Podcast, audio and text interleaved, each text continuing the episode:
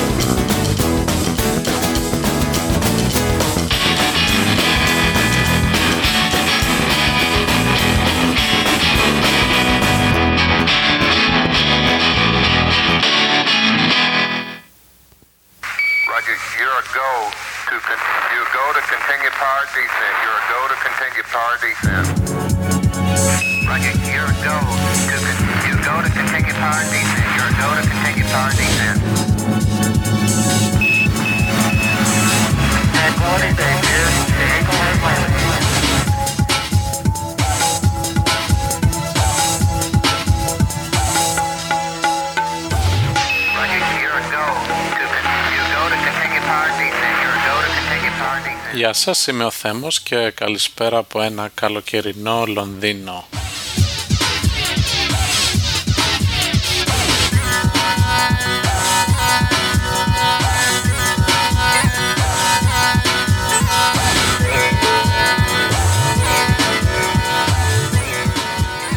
Είναι Παρασκευή 10 Οκτωβρίου 2008 μετά Χριστόν και δεν ξέρω τι έχει γίνει τον τελευταίο καιρό και δεν ξέρω τι γινόταν και όλο το καλοκαίρι που δεν είχα έρθει ακόμα παρότι από ό,τι που λένε έβρεχε.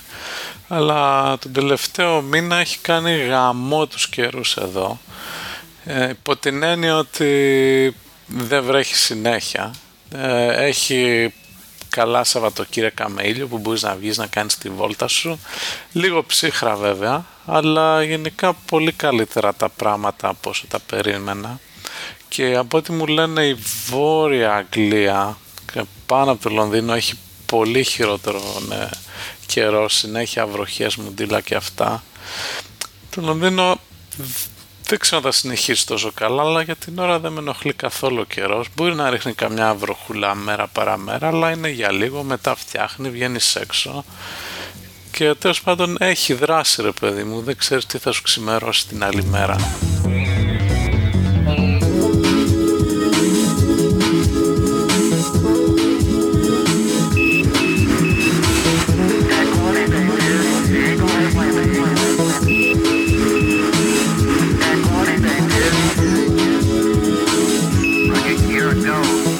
Στο σημερινό 26ο επεισόδιο θα ακούσουμε διάφορα μικρά νέα εδώ και εκεί.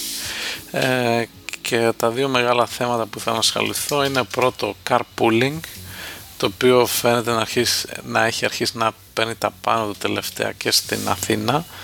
Και θα ασχοληθούμε από θέμα επιστήμης με το Νόμπελ Φυσικής που α, δόθηκε νωρίτερα αυτή την εβδομάδα και θα προσπαθήσω να εξηγήσω με απλά λόγια τι κάνανε αυτοί οι τύποι και αξίζαν να πάρουν το μεγαλύτερο βραβείο ε, στο χώρο των επιστημών. Όπως και να έχει, καλή διασκέδαση.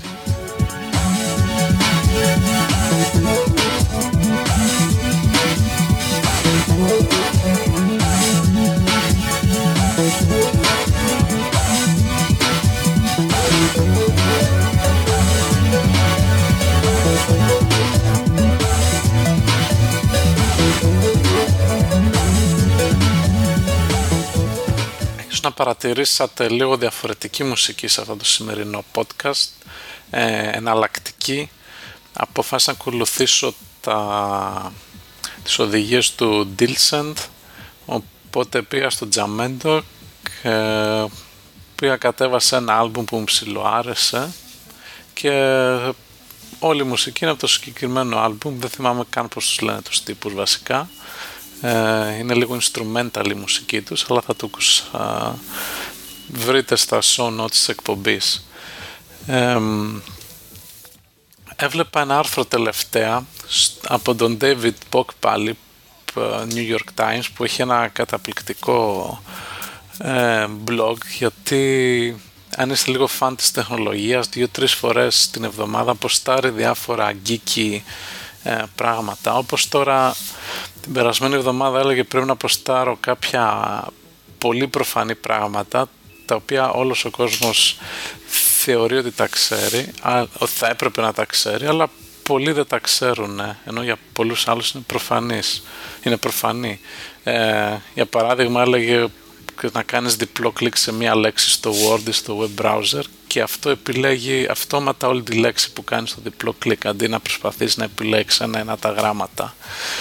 Και θα βάλω ένα link μπορεί να βρείτε κάτι που δεν ξέρατε. Εγώ για παράδειγμα έμαθα για πρώτη φορά μετά από 15 χρόνια ενασχόλησης με υπολογιστές ότι αν βλέπεις μια σελίδα και πατήσεις το spacebar στο ίντερνετ δηλαδή ε, κάνεις scroll μια σελίδα κάτω έτσι ώστε να μπορείς να διαβάσεις το επόμενο ε, μέχρι τώρα ξέρετε ροδελάκι ας πούμε η δεξιά πήγαινα στην μπάρα να κατέβω κλικ κλικ κλικ κλικ.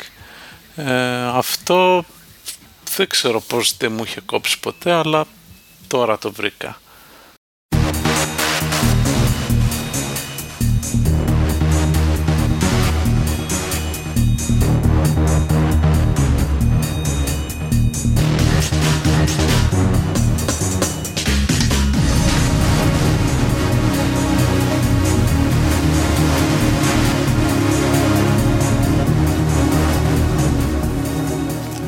Έκανα κάποιες μικρές αγορές για το καινούριο σπίτι εδώ, κάποια απαραίτητα πράγματα.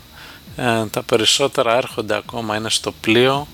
Νομίζω φτάνουν αυτό το Σαββατοκύριακο και μέχρι να τα φέρουν σπίτι μερικές μέρες ακόμα, άντε να δούμε. Ε, πήρα καταρχάς μια σκούπα μπάγκλες χωρίς ε, σακούλα από αυτές που έχουν αυτόν τον στρόβιλο και μαζεύουν τη σκόνη μέσα και όταν το βλέπεις εκεί στο μαγαζί λέει backless vacuum και λέω ωραία δεν θα ξαναγοράσω σακούλες δεν θα χρειαστώ ποτέ να μπλέκω με ένα άδειαζε φόρτωνε καινούργια σακούλα και αυτά και τελικά αυτές οι σκούπες είναι χειρότερες γιατί ανοίγεις το manual και λέει μέσα ε, πρέπει να αδειάσει τον κουβά κάθε εβδομάδα μόλις γεμίζει έστω και λίγο από σκόνη έχει ένα άλλο φίλτρο μέσα που πρέπει να το καθαρίζεις με ένα σκουπάκι μια φορά το μήνα και μετά κάθε τόσους μήνες ξέρω εγώ πρέπει να αλλάζει ένα άλλο φίλτρο έτσι ιονιστικό που έχει στο πίσω μέρος. Και τέλος πάντων τη χρησιμοποίησα λίγο και τελικά πιο πολύ φασαρέα είναι να βγάζεις αυτούς τους κουβάδες και να αδειάζεις τη σκόνη, να τους πλένεις, να τους ξαναβάζεις μέσα. Και νόμιζα ότι θα γλίτωνα κόπο αλλά τελικά βλακίες ας πούμε το πιο πολύ μόστρα είναι μου φαίνεται. Γιατί να, τη σκούπες με τη σακούλα εντάξει. Τα αλλάζει σακούλα μια φορά στο τόσο και παίρνει 5 δευτερόλεπτα ας πούμε. 10 δεν είναι καμιά ιδιαίτερη διαδικασία.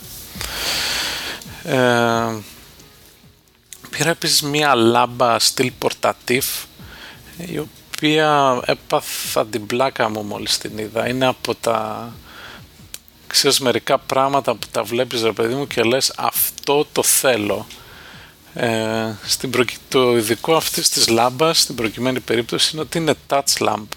Δεν έχει καθόλου ε, διακόπτες.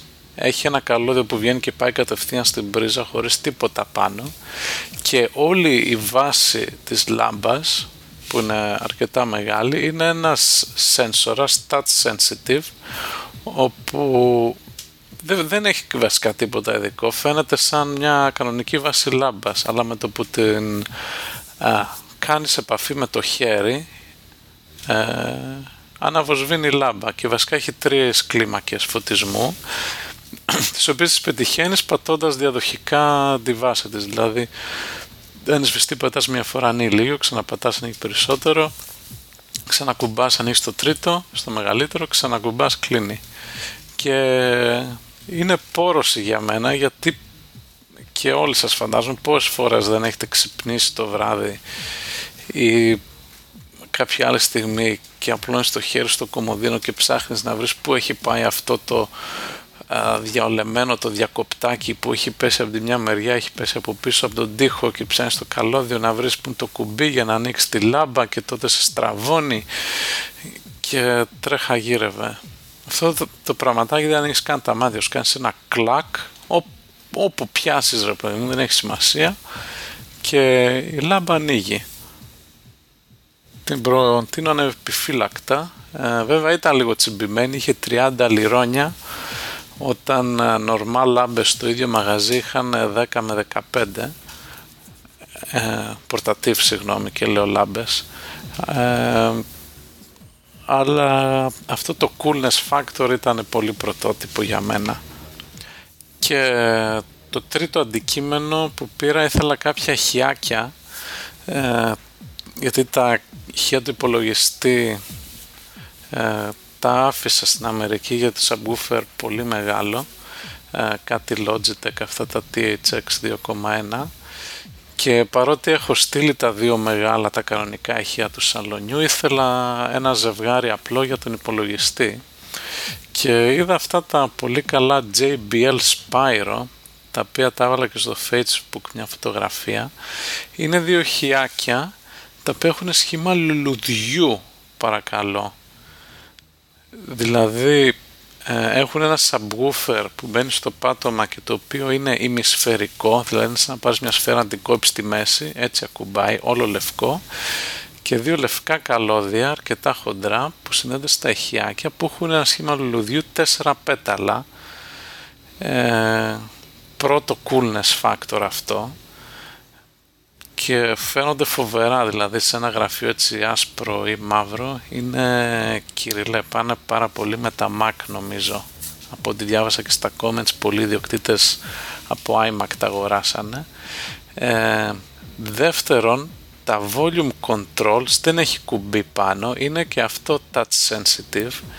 Ε, το ένα το ηχείο βασικά πάνω έχει πάνω στην επιφάνειά του ένα συν και ένα πλήν το οποίο με το που το αγγίζεις ε, πάλι με την αγωγημότητα των δαχτύλων ε, αυξάνει την ένταση ή αντίστοιχα μειώνει την ένταση. Coolness factor νούμερο 2 και αυτό. Και μου αρέσει πάρα πολύ. Δεν είναι τίποτα super γαμάο ηχεία. Ε, είχαν 70 λιρόνια λίγο ακριβά για 40 W που είναι 35 W αλλά εντάξει είναι υπεραρκετά για ένα δωμάτιο.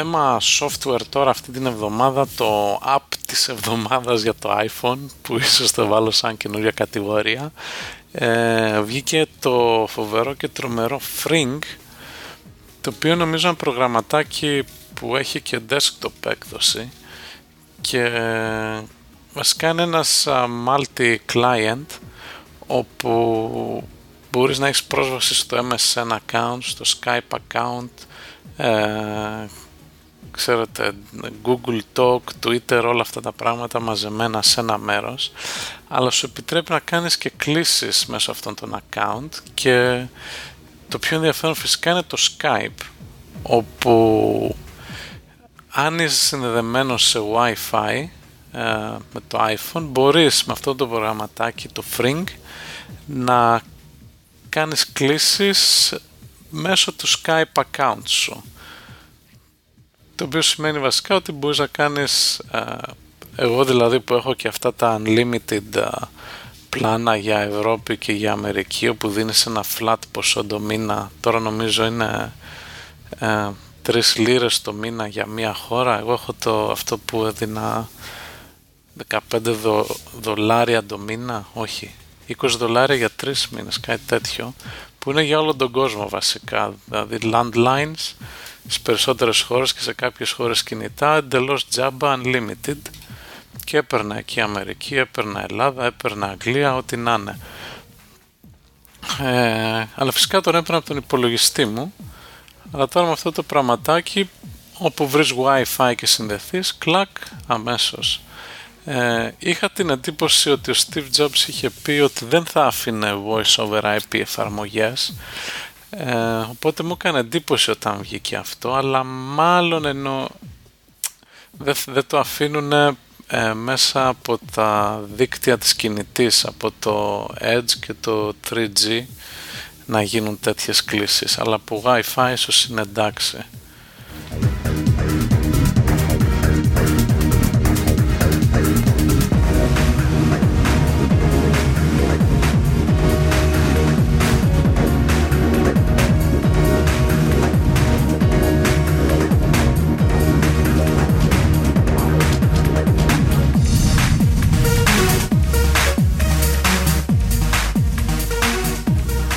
άσχετο πάλι, αλλά παρακολουθώ και τα προεδρικά debate για τις εκλογές της ΕΠΑ και για πρώτη χρονιά νομίζω φέτος είχα την ευκαιρία να τα παρακολουθήσω μέσα από podcast. Συγκεκριμένα πήγα στο iTunes και έβαλα presidential debate και όντως ε, υπάρχει ένα βίντεο podcast από το κανάλι του CBS όπου έχει full τα debates και τα κατεβάζεις free.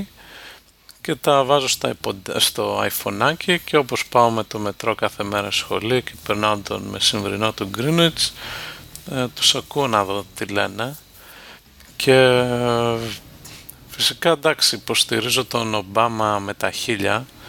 Ε, πρώτον γιατί έχει πολύ καλύτερες θέσεις σε θέματα ε, επιστήμης και εξωτερικής πολιτικής όπου θέλει να φέρει την Αμερική εντάξει, με λιγότερο εμπεριαλιστική πολιτική ε, και θέλει να επενδύσει σε ανανεώσιμες πηγές ενέργειας και όλα αυτά. Απ' την άλλη ο Μακέιν είναι λίγο γλιώδης ε, και δεν τον είχα σε πολύ εκτίμηση πριν δω τα debate γιατί συνήθως έβλεπα δηλώσεις και πράγματα τα πιο χαζάτο αλλά τελικά εντάξει δεν είναι τόσο άχρηστος. Αλλά εντάξει νομίζω ένας αντικειμενικός παρατηρητής θα παραδεχθεί ότι ο Ομπάμα είναι λίγο καλύτερος και στην ομιλία και στις απόψεις του και πιο αποφασιστικός και στο στυλ του και τα λοιπά και στην Αμερική έχουν χωριστεί έτσι τα στρατόπεδα που Καλιφόρνια, όλη η δυτική ακτή και Νέα Υόρκη και Ανατολική ακτή είναι μπλε, είναι Ομπάμα, δημοκρατική και που είναι και πιο, πιο ανεπτυγμένες και πιο προοδευτικές περιοχές. Και η μέση της Αμερικής ε, είναι βασικά επαρχία. Δηλαδή που είναι τα βουνά και το Midwest και ο Νότος και τα λοιπά και όλοι αυτοί πάνε με ρεπουμπλικανούς Μπούς και τώρα Μακέιν. Ε, είναι και πιο θρησκευόμενοι ε, λιγότερο μορφωμένοι λιγότερο ας πούμε τεχνολογικά ανεπτυγμένοι. Ε, είναι σαν να συγκρίνεις ας πούμε Αθήνα με, την, με, μια, μια με έναν επαρχιατικό νομό στην Ελλάδα είναι το αντίστοιχο με τις ακτές της Αμερικής και το κέντρο. Ε, και έχει διαμορφωθεί αυτή η κατάσταση. Και απλώς το θέμα που ήθελα να θίξω είναι ότι ε, καλή μεν η δημοκρατία σαν πολίτευμα αλλά αυτό με το να είναι η ψήφη ε, ίση προς όλους τελικά μπορεί να μην βγαίνει σε τόσο καλό. Για παράδειγμα, θα μου πεις αυτό είναι δημοκρατία, εντάξει. Ο ψήφος ενός καθηγητή πανεπιστημίου να έχει την ίδια βαρύτητα με τον ψήφο ενός άνεργου ας πούμε, που δεν έχει σπουδάσει ποτέ στη ζωή του. Προφανώς τα δύο αυτά άτομα δεν μπορούν να έχουν την ίδια κρίση για κάποια ζητήματα ε, ε, της πολιτικής ε, ή τα οικονομικά ή στους πολέμους και αυτά. Και όμως ο, ο ψήφος τους θα μετρήσει το ίδιο. Και το πρόβλημα είναι ότι και εμάς και εμένα με επηρεάζει αυτό το πράγμα. Γιατί ειδικά στην Αμερική ο πρόεδρος έχει μεγάλη εμβέλεια και δύναμη να επηρεάσει και τις άλλες χώρες. Ε, δεν λέω ότι θα έπρεπε να γινόταν κάτι αντίθετο ε, διότι Απλώς λέω ότι αυτό είναι το ελάττωμα του συγκεκριμένου πολιτεύματος και ο ίδιος ο Πλάτωνας ε, στην δημοκρατική και καλά Αθήνα ε, είχε γράψει, αν διαβάσετε ποτέ την πολιτεία, ότι ε, δεν, το καλύτερο πολίτευμα δεν είναι αυτό που ε, ψηφίζουν και αποφασίζουν οι πολλοί όπως είναι η δημοκρατία είναι αυτό που ψηφίζουν και αποφασίζουν οι εκλεκτοί και οι ειδικοί. Ε, για παράδειγμα και εγώ όταν καλούμε να ψηφίσω στις ελληνικές ε, εκλογές ε, δηλαδή με, με λίγο φόβο ψηφίζω γιατί πώς μπορώ εγώ να κρίνω που δεν είμαι ειδικός, ε, ποια πολιτική ας πούμε είναι καλύτερη για να ακολουθήσει η Ελλάδα. Είναι, ας πούμε λέει ο Καραμαλής θα κάνω το α, ο Παπανδρέου λέει θα κάνω το β. Και σίγουρα ο καθένας μπορεί να έχει γνώμη για το τι του αρέσει και τι όχι και ο, ο καθένας ε, πρέπει να έχει γνώμη αλλά από την άλλη δεν νιώθω ότι είμαι ικανός εγώ να κρίνω ε, ποιος, ποια είναι η καλύτερη λίστα. Ήθελα να υπάρχει ένα group από ειδικούς που αυτοί να αποφασίζουν για τα συγκεκριμένα ζητήματα, όπως γίνεται και στα Όσκαρ για παράδειγμα, που με ξέρεις το Όσκαρ καλύτερης ταινίας, στα υπόλοιπα Όσκαρ για την κάθε ειδικότητα, ξέρω εγώ μοντάς, σκηνοδεσία, ηθοποιή, ηθοποιία, δεν ψηφίζονται από όλους, ψηφίζονται μόνο από τα group της συγκεκριμένης ε, ομάδας. Το οποίο είναι λογικό έτσι, δηλαδή φανταστείτε τώρα εντάξει κάποιοι είναι και μορφωμένοι, έχουν βγάλει πανεπιστήμια και αυτά, αλλά η πλειοψηφία του κόσμου ε, δεν ενημερώνεται σωστά πιστεύω, ειδικά στην Ελλάδα που οι παλιότεροι ούτε ίντερνετ ασχολούνται και τίποτα και είναι μόνο με βάση την τηλεόραση. Ε, πώς γίνεται να είμαστε όλοι ίσοι; Βέβαια η δημοκρατία αυτό λέει, πρέπει να είμαστε ίσοι και ψήφος μετά το ίδιο. Ε, και είναι το πιο δίκαιο πολίτευμα, αλλά αυτό δεν σημαίνει ότι είναι και το πιο ε, καλό έτσι.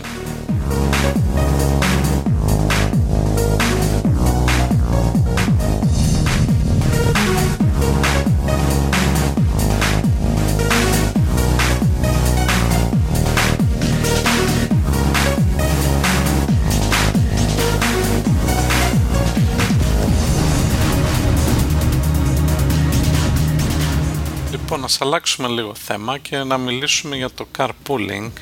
Ε, ελληνικά δεν ξέρω πώς είναι, πώς το λένε. Το μάθα στην Αμερική βασικά είναι όταν ε, ε, για να πας στη δουλειά ή σε ένα οποιοδήποτε μέρος αντί να πάρουν δύο-τρία άτομα καθένας στο δικό του αμάξι μπαίνουν όλοι μαζί σε ένα αμάξι ε, για να πρώτα να με κάψουν λιγότερη βενζίνη, βοηθάνε το περιβάλλον, βοηθάνε την κίνηση κτλ.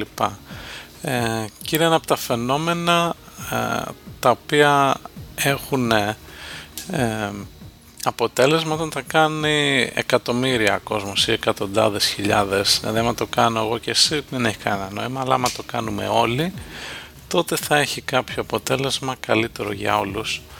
Ο λόγος που ε, με έκανα να αναφερθώ σήμερα γι' αυτό είναι πρώτον ημέρα χωρίς αυτοκίνητο που ήταν στην Αθήνα που πέρασε πριν α, α, μερικές εβδομάδες που ήταν μάλλον από ό,τι άκουσα μέρα με αυτοκίνητο. Ε, και δεύτερον ε, αυτό το site το οποίο έδωσε κάνα δύο ελληνικά blogs το carpool.gr το, το οποίο δεν σε βοηθάει να βρεις κάποιον συνάδελφο για carpool. Ε, και ήθελα να μεταφέρω λίγο από την εμπειρία μου από την Αμερική όπου ειδικά στο λέει έφαγα στη μάπα το αμάξι και τα κάρπουλς πέντε χρόνια τώρα. Καταρχάς κάποια γεγονότα. 10 εκατομμύρια αμάξια στο Λος Άντζελες για 14 εκατομμύρια κόσμο. Οπότε καταλαβαίνετε το στατιστικό δείγμα είναι αρκετά καλό. Η όλη η Καλιφόρνια έχει κάπου αυτή τη στιγμή 35 εκατομμύρια κόσμο και η προβλέψη είναι ότι μέχρι το 2040 θα φτάσει στα 50 εκατομμύρια. Το οποίο είναι φοβερό έτσι. Δηλαδή σαν να πάρεις μια Ελλάδα μια μισή Ελλάδα και να την πετάξεις μέσα στην Καλιφόρνια. Ο κόσμος αυτός θέλει σπίτια το οποίο μας σου λέω ότι οι τιμές θα πάνε πάνω. Άσε τι συμβαίνει τώρα με την αγορά ε, ε των σπιτιών. Θα έχεις αρκετά εκατομμύρια ακόμα αυτοκίνητα και αυτό θα έχει επίπτωση για παράδειγμα στην κίνηση στους δρόμους. Ε, μέσα στα επόμενα 10 χρόνια λέει, 7 με 10 χρόνια, η μέση ταχύτητα είναι 35 μίλια την ώρα αυτή τη στιγμή στους α, αυτοκινητόδρομους, που είναι κάπου 50-60 χιλιόμετρα την ώρα, ε, μέσα στην πόλη πάντα και θα πέσει λέει στα 15, δηλαδή 30 χιλιόμετρα την ώρα, το οποίο είναι απαράδεκτα χαμηλό. Αυτό είναι μέση ταχύτητα, έτσι, για όλη τη διάρκεια της ημέρας. Προφανώς αν πας ε, το πρωί, τις ώρες εχμής στη δουλειά σου και αυτά, θα είναι πολύ χειρότερα τα πράγματα.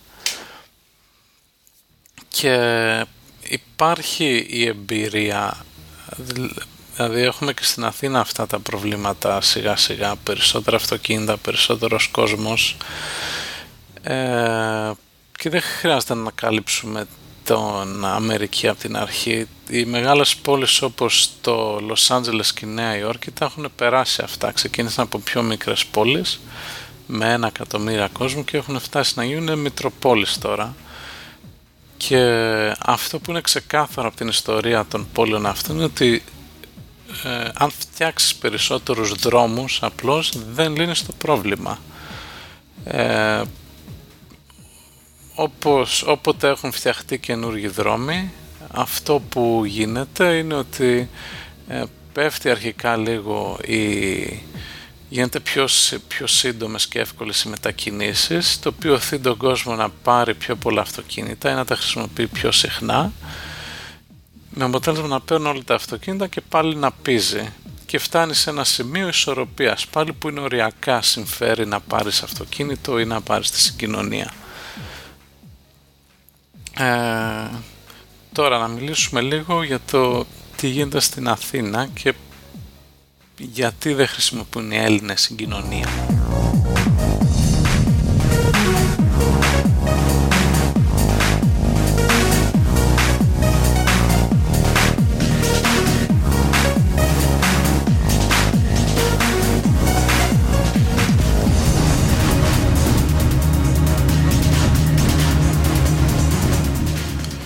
Πολλές φορές λέμε ότι ο Έλληνας ξέρεις, παίρνει και τα μάξι για να πάει μέχρι και το περίπτερο για τσιγάρα και πρέπει να αφήσουμε το αυτοκίνητο κτλ. Ε, δεν νομίζω ότι είναι θέμα νοοτροπίας. Ο κόσμος είναι έξυπνος, θέλω να πιστεύω, ε, και παίρνει απλές αποφάσεις. Ως και αυτό ήταν ξεκάθαρο για μένα μόλις έπαιξα το SimCity. Ε, ξανά έπαιξα πριν μερικούς μήνες την τελευταία έκδοση το 3.000 ή 4, δεν θυμάμαι, 4 μάλλον, ε, και κοιτάς τους αλγόριθμους του παιχνιδιού, γιατί πρέπει να αποφασίσεις, το SimCity είναι αυτό το παιχνίδι που φτιάχνεις πολύ έτσι και πρέπει να αποφασίσεις ε, αν θα φτιάξεις δρόμους, αν θα φτιάξεις στάσεις λεωφορείων, μετρό κτλ. Και κοιτάς, ας, και κοίταγα ας πούμε τον αλγόριθμο του παιχνιδιού και έχει το εξής πολύ απλό.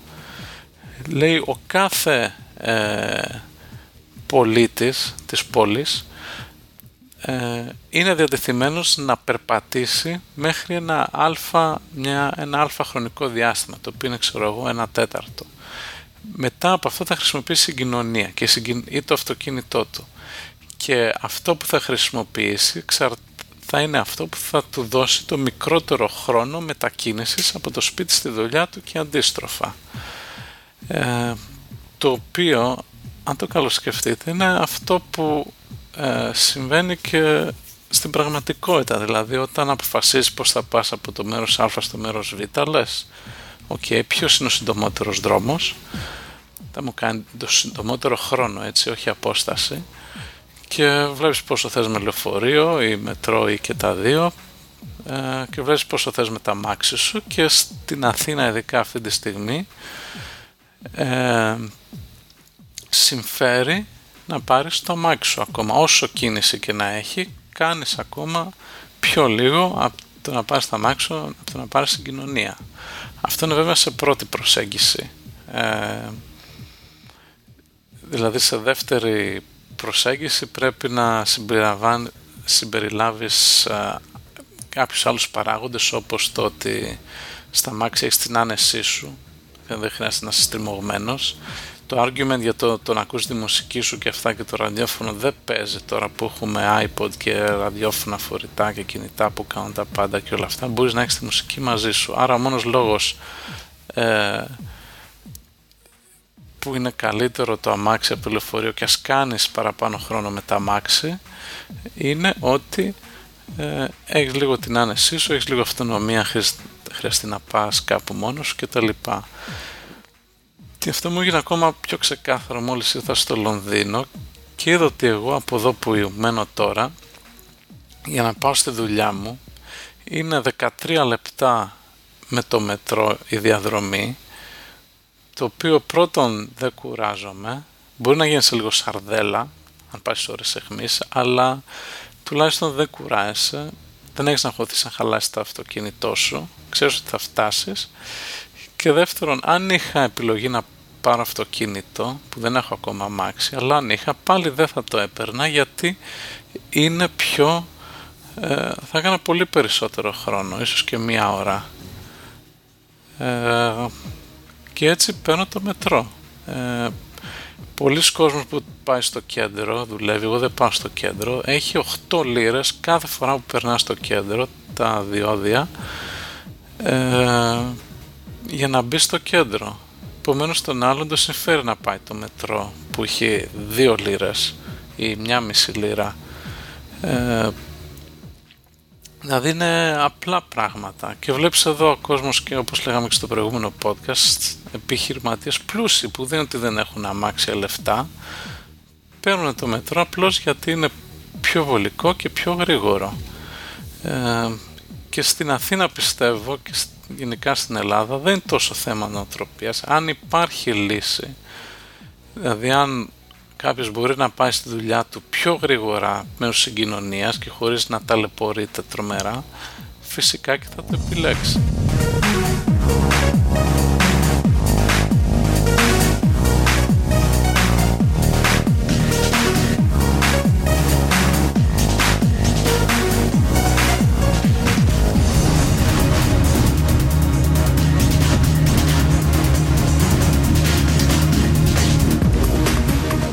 Τώρα για το carpooling για να επανέλθουμε ε, για να δουλέψει αυτό χρειάζεται incentives ε, πώς το λένε αυτό στα ελληνικά πάλι δεν το ξέρω. Δηλαδή να δώσει κίνητρα ε, το κράτος. Για παράδειγμα μπορώ να σας φέρω πολλά παραδείγματα από την Αμερική. Για παράδειγμα ε, οι δρόμοι έχουν πολλοί δρόμοι έχουν εκτός από λεωφοριολορίδες έχουν τα carpool lanes ε, το οποίο είναι λωρίδες όπου μπορεί να είναι αυτοκίνητα ή οχήματα γενικά με πάνω από ένα άτομο. Ε, γιατί το 90% του κόσμου ε, πάει στη δουλειά του μόνο του, τουλάχιστον αυτά είναι τα στατιστικά που έχουμε για το LA. Ε, επομένως, έχοντας μια λωρίδα η οποία είναι συνήθως ξεφρακαρισμένη, δεν κλείνει, με το να είναι πάνω από ένα άτομο, δύο, τρεις, τέσσερις μαζί, ε, σε βοηθάει να το κάνεις αν ξέρεις ότι θα φτάσεις πάλι πιο γρήγορα στη δουλειά σου ε, αυτό που θα μπορούσα να κάνουν ας πούμε εύκολα στην Αθήνα είναι να πούνε μερικές λε, λεωφοριολορίδες ακόμα που αμάν πια αυτές οι, οι λέξεις λεωφοριολορίδες και να πούνε ας πούμε μπορούν να μπουν σε αυτές και αυτοκίνητα γενικά οχήματα που έχουν από τρεις επιβάτες και πάνω ή τέσσερις επιβάτες και πάνω γιατί ίσως δύο είναι λίγο. Ε, αυτό θα έδινε κίνητρο στον κόσμο να πάρει το αυτοκίνητό του και να μπουν περισσότεροι από ένας να πάνε στη δουλειά τους. Ε, δεύτερον υπάρχουν websites όπου πας και γράφεσαι και βάζεις το κωδικό σου και τη διεύθυνσή σου και αυτόματα σου προτείνει ίσως και το Carpool Jar το ίδιο να κάνει βασικά. Ε, άλλους που έχουν γραφτεί και πάνε στην ίδια περιοχή με σένα και έχουν αυτοκίνητο και σε φέρνεις σε επαφή με τα email και τα λοιπά μπορείς να τους προτείνεις ξέρεις να πηγαίνουν μαζί στη δουλειά. Αυτό που κάνεις είναι ότι τη μία εβδομάδα παίρνει ένας στα μάξι του βάζει τη βενζίνη την άλλη εβδομάδα παίρνει άλλο στα μάξι του βάζει αυτό στη βενζίνη. Ε, άλλο incentive είναι ότι ε, στα parking που έχει σε πολλές εταιρείες που είναι ψηλά parking 7-8 ορόφους είναι λίγο τα ρεπορία και μπορεί να τρώσει κανένα δεκάλεπτο τέταρτο μέχρι να πας να ανεβείς μέχρι τον πάνω όροφο να παρκάρεις, να κατέβεις κάτω, να πας στο κτίριο που είναι η δουλειά σου. Και ειδικά στο USC στο πανεπιστήμιο μου το είχα δει όλο το ισόγειο ήταν ειδικά αποκλειστικά δοσμένο σε αυτοκίνητα carpooling. Δηλαδή πήγαινε στο πανεπιστήμιο σε ένα γραφείο και έλεγες εγώ και ο Τάδε που είμαστε γραμμένοι στο πανεπιστήμιο θα ερχόμαστε μαζί ε, με ένα αυτοκίνητο και σου δίνουν ένα καρτελάκι το οποίο το κρεμάς στα αμάξι και όταν έρχεσαι κάθε πρωί μπορείς να παρκάρεις σε μία από αυτές τις ειδικές θέσεις του ισογείου και φυσικά ο έλεγχος γίνεται ότι ο άλλος τώρα δεν μπορεί να πάρει permit για να παρκάρει αλλού γιατί μόνο με άδεια παρκάρεις σε αυτά τα parking γενικά σου δίνουν μία άδεια και για τους δύο πληρώνεις και λιγότερο τη θέση parking ε, και είναι στο ισόγειο αμέσως έτοιμη. Ε, τέλος πάντων υπάρχουν ε, αυτά είναι απλώς μερικά απλά παραδείγματα για το πώς μπορεί να δημιουργήσει ε, όχι μόνο το κράτος και οι ιδιωτικές εταιρείες να αφήσουν τον κόσμο να κάνει carpooling και σιγά σιγά ως γιατί η Αθήνα πια γίνεται και αυτή η Μητρόπολη και θα αντιμετωπίσει προβλήματα Μητροπόλεων που δεν τα έχουμε δει ακόμα όπως ακρίβεια όσο και να έχει ακριβήνει η Αθήνα και να λένε ε, είναι ακόμα πολύ φτηνή πόλη να ζεις σχετικά με ας πούμε Λονδίνα, Παρίσια, Νέας Υόρκιας, Γενέβες κτλ. Και δεύτερον η κίνηση ε, υπάρχει μεν αλλά δεν είναι τόσο τρομερή ακόμα. Δηλαδή ακόμα δεν έχουμε δει τίποτα σε αυτά τα θέματα και καλό είναι να προετοιμαζόμαστε.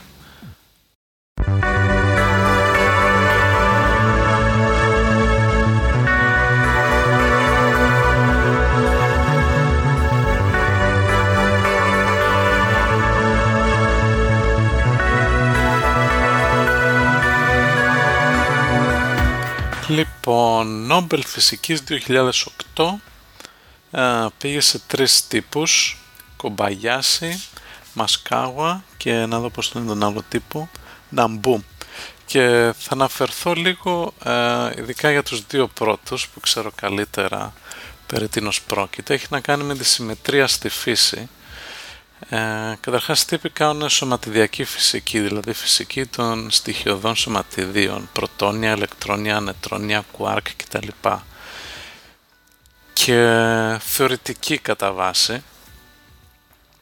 Το κακό με τα Νόμπελ είναι ότι το παίρνεις ε, προς το τέλος της καριέρας σου, δηλαδή 30 χρονών, ε, συγγνώμη, 80 χρονών είναι τώρα αυτή για ανακαλύψεις που κάνανε τη δεκαετία του 60 ε, αλλά τι να κάνεις, κάλιο αργά παρά ποτέ.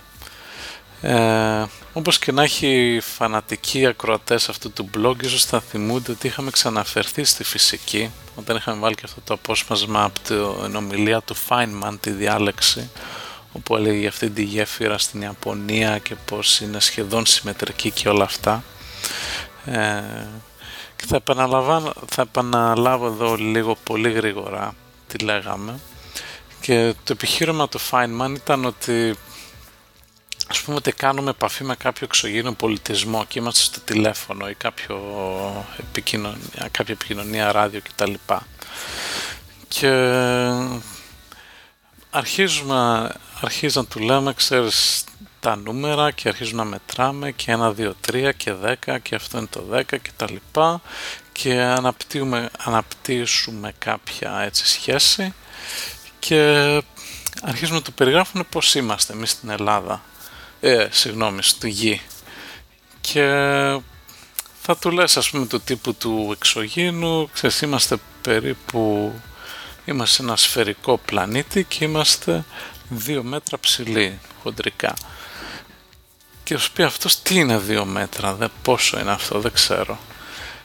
Και ο τρόπος που θα του εξηγήσεις είναι ότι ε, θα το πεις πάρε το φως, το οποίο εμείς ξέρουμε ότι έχει ταχύτητα περίπου 300 εκατομμύρια μέτρα το δευτερόλεπτο και θα του πεις ε, με κράτα χρόνο 2 δια 300 εκατομμύρια δευτερόλεπτα και απόσταση που θα διανύσει το φως, το οποίο μπορεί να πω οτιδήποτε φακός, ήλιος, λέιζερ, λάμπα, η απόσταση που θα διανύσει σε αυτό το χρονικό διάστημα, τόσο ψηλοί είμαστε.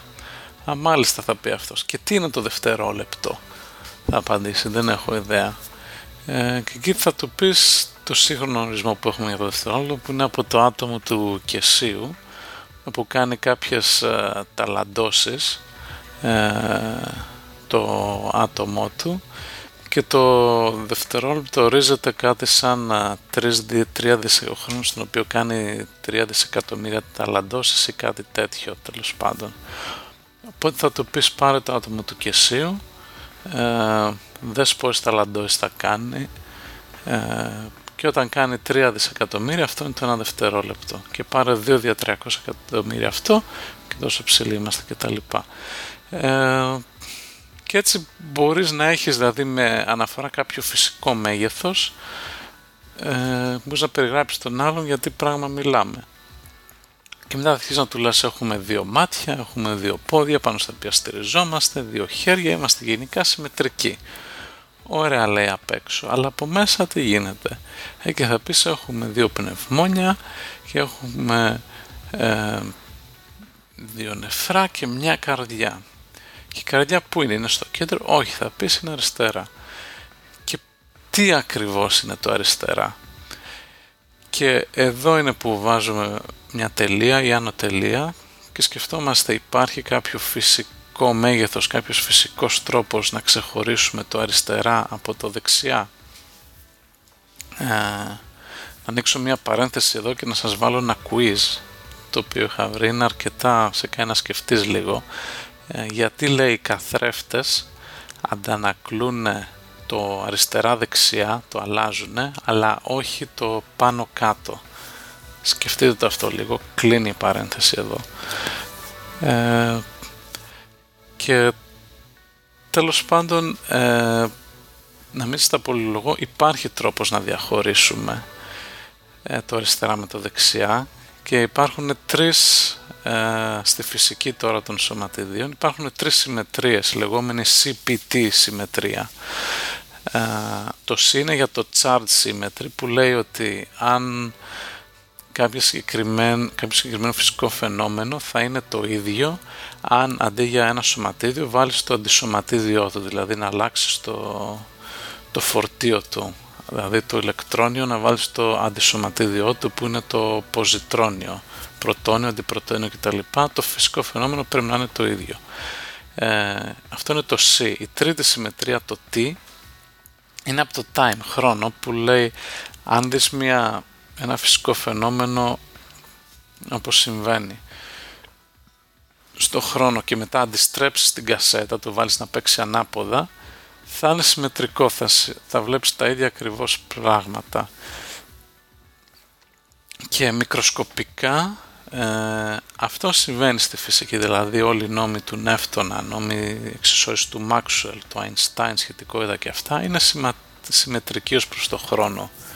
Δηλαδή αν τρέξουμε το ρολόι αντίστροφα, ε, ή μάλλον για να το πω πιο σωστά, όταν βλέπεις ένα συγκεκριμένο φυσικό φαινόμενο δεν μπορείς να ξέρεις αν ο, ο χρόνος πάει ευθεία ή αν πάει ανάποδα. Ε, βέβαια στην πράξη μακροσκοπικά δεν συμβαίνει αυτό, έχουμε την εντροπή, ας πούμε ένα φλιτζάνι ε, το οποίο θα πέσει στο πάτωμα και θα σπάσει ε, δεν πρόκειται να δούμε ποτέ ένα φλιτζάνι από, χίλια, από 100 κομματάκια να μαζεύεται τα 100 κομματάκια να κολλάνε και να δημιουργούν ένα φλιτζάνι. Αλλά αυτό είναι μακροσκοπικά και είναι άλλη συζήτηση. Ε, οι νόμοι μικροσκοπικά είναι ίδιοι και έχουν χρονική συμμετρία. Και η τρίτη συμμετρία είναι το π, το parity, το οποίο είναι βασικά καθρέφτης. Πάει να πει ότι όταν έχεις ένα φυσικό φαινόμενο και παρακολουθείς το ίδιο σε ένα καθρέφτη, ε, θα είναι συμμετρικό. Για παράδειγμα μια μπάλα που πέφτει, που πάμε προς τα κάτω, αν δούμε να πέφτει μέσω, μέσα σε ένα καθρέφτη, μέσω ενός καθρέφτη, πάλι την ίδια κίνηση θα κάνει, η τη συμμετρική της τέλος πάντων. και για πολλά χρόνια πιστεύαμε ότι αυτές οι τρεις συμμετρίες ισχύουν. Ε, μέχρι που έσπασε το 1956 το πάρει τη σύμμετρη όπου βρήκαν ότι ένα συγκεκριμένο σωματίδιο τέλος πάντων ε, όταν το κοιτάξει μέσα σε ένα καθρέφτη δεν διασπάται ε, με τον ίδιο τρόπο διασπάται διαφορετικά και αυτό ήταν μεγάλη έκπληξη γιατί παρότι όλοι οι νόμοι μέχρι τότε που ξέραμε ήταν όντως συμμετρικοί στην σωματιδιακή φυσική, στη συγκεκριμένη δύναμη, την ασθενή πυρηνική δύναμη δεν συνέβαινε αυτό το πράγμα. Και πήραν Νόμπελ αυτή βέβαια αμέσως την αμέσως επόμενη χρονιά το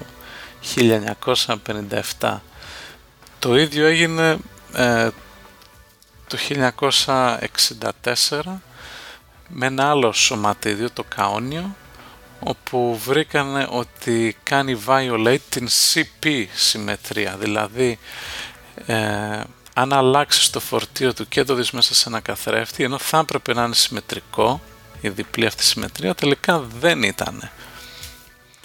Άλλο Νόμπελ και εκεί.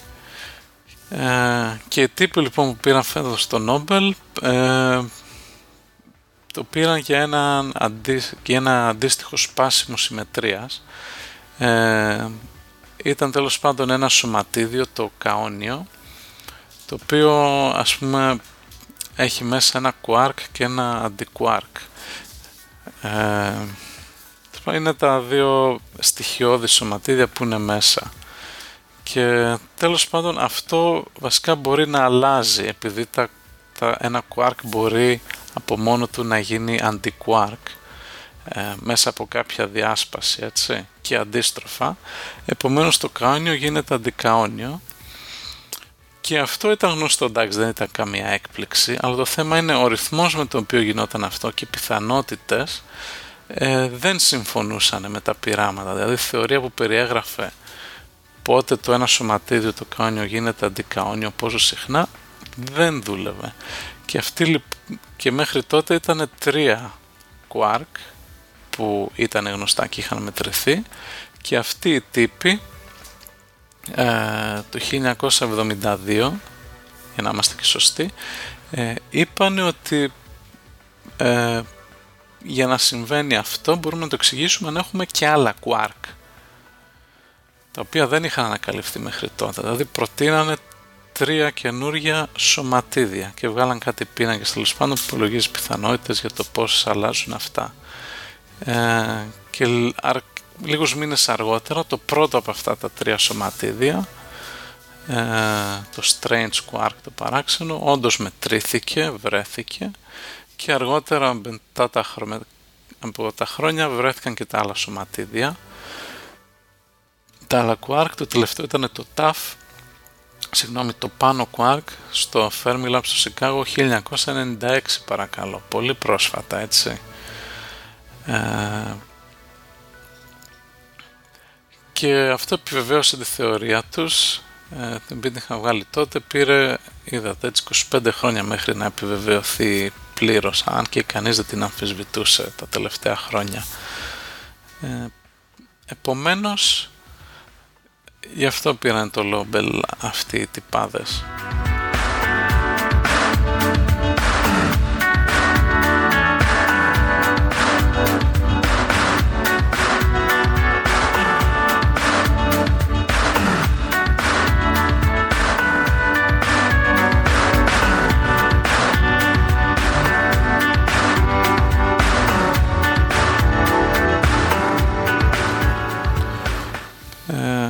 πήραν λοιπόν γιατί δεν ε, προβλέψαν, εξηγήσανε μάλλον το σπάσιμο μιας συμμετρίας στη φύση.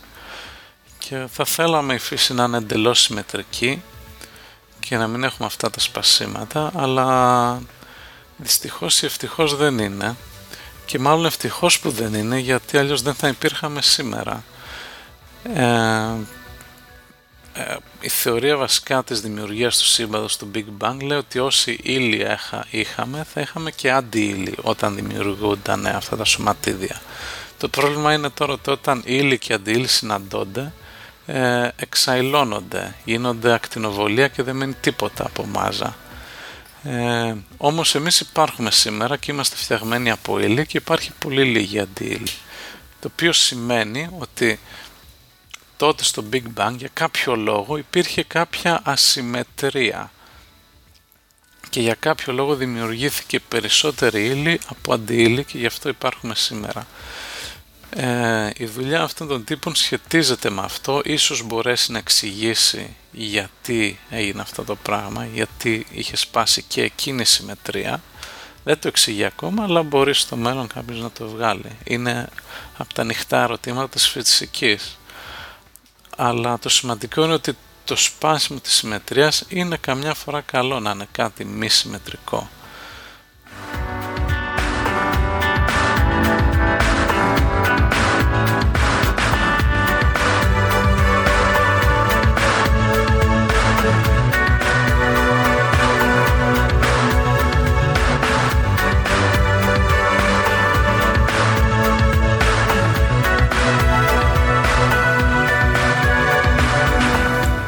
Λοιπόν, κάπου εδώ κλείνουμε και για σήμερα το 26ο podcast. Ε, ελπίζω να σας άρεσε, καλύψαμε πολλά θέματα. Όπως πάντα σχόλια ή τα στέλνετε κατευθείαν σε μένα στο timaras.gmail.com ή πάτε στο site της εκπομπής themospavlapodcast.blogspot.com για να γίνεται εκεί καλή συζήτηση. Ε, και θα κλείσουμε με ένα κομμάτι πάλι από τον Τζαϊκόφσκι που είχαμε και την περασμένη εβδομάδα, ε, την εισαγωγή από την ωραία κοιμωμένη, το οποίο είναι περίπου τρία λεπτά, αλλά επίσης είναι και πιο ζωντανό κομμάτι από όσο θα περίμενε κανείς από τον τίτλο. Ε, αυτά για την ώρα, μέχρι την επόμενη φορά. Καλά να περνάτε και διαβάστε και ένα βιβλίο. Για χαρά.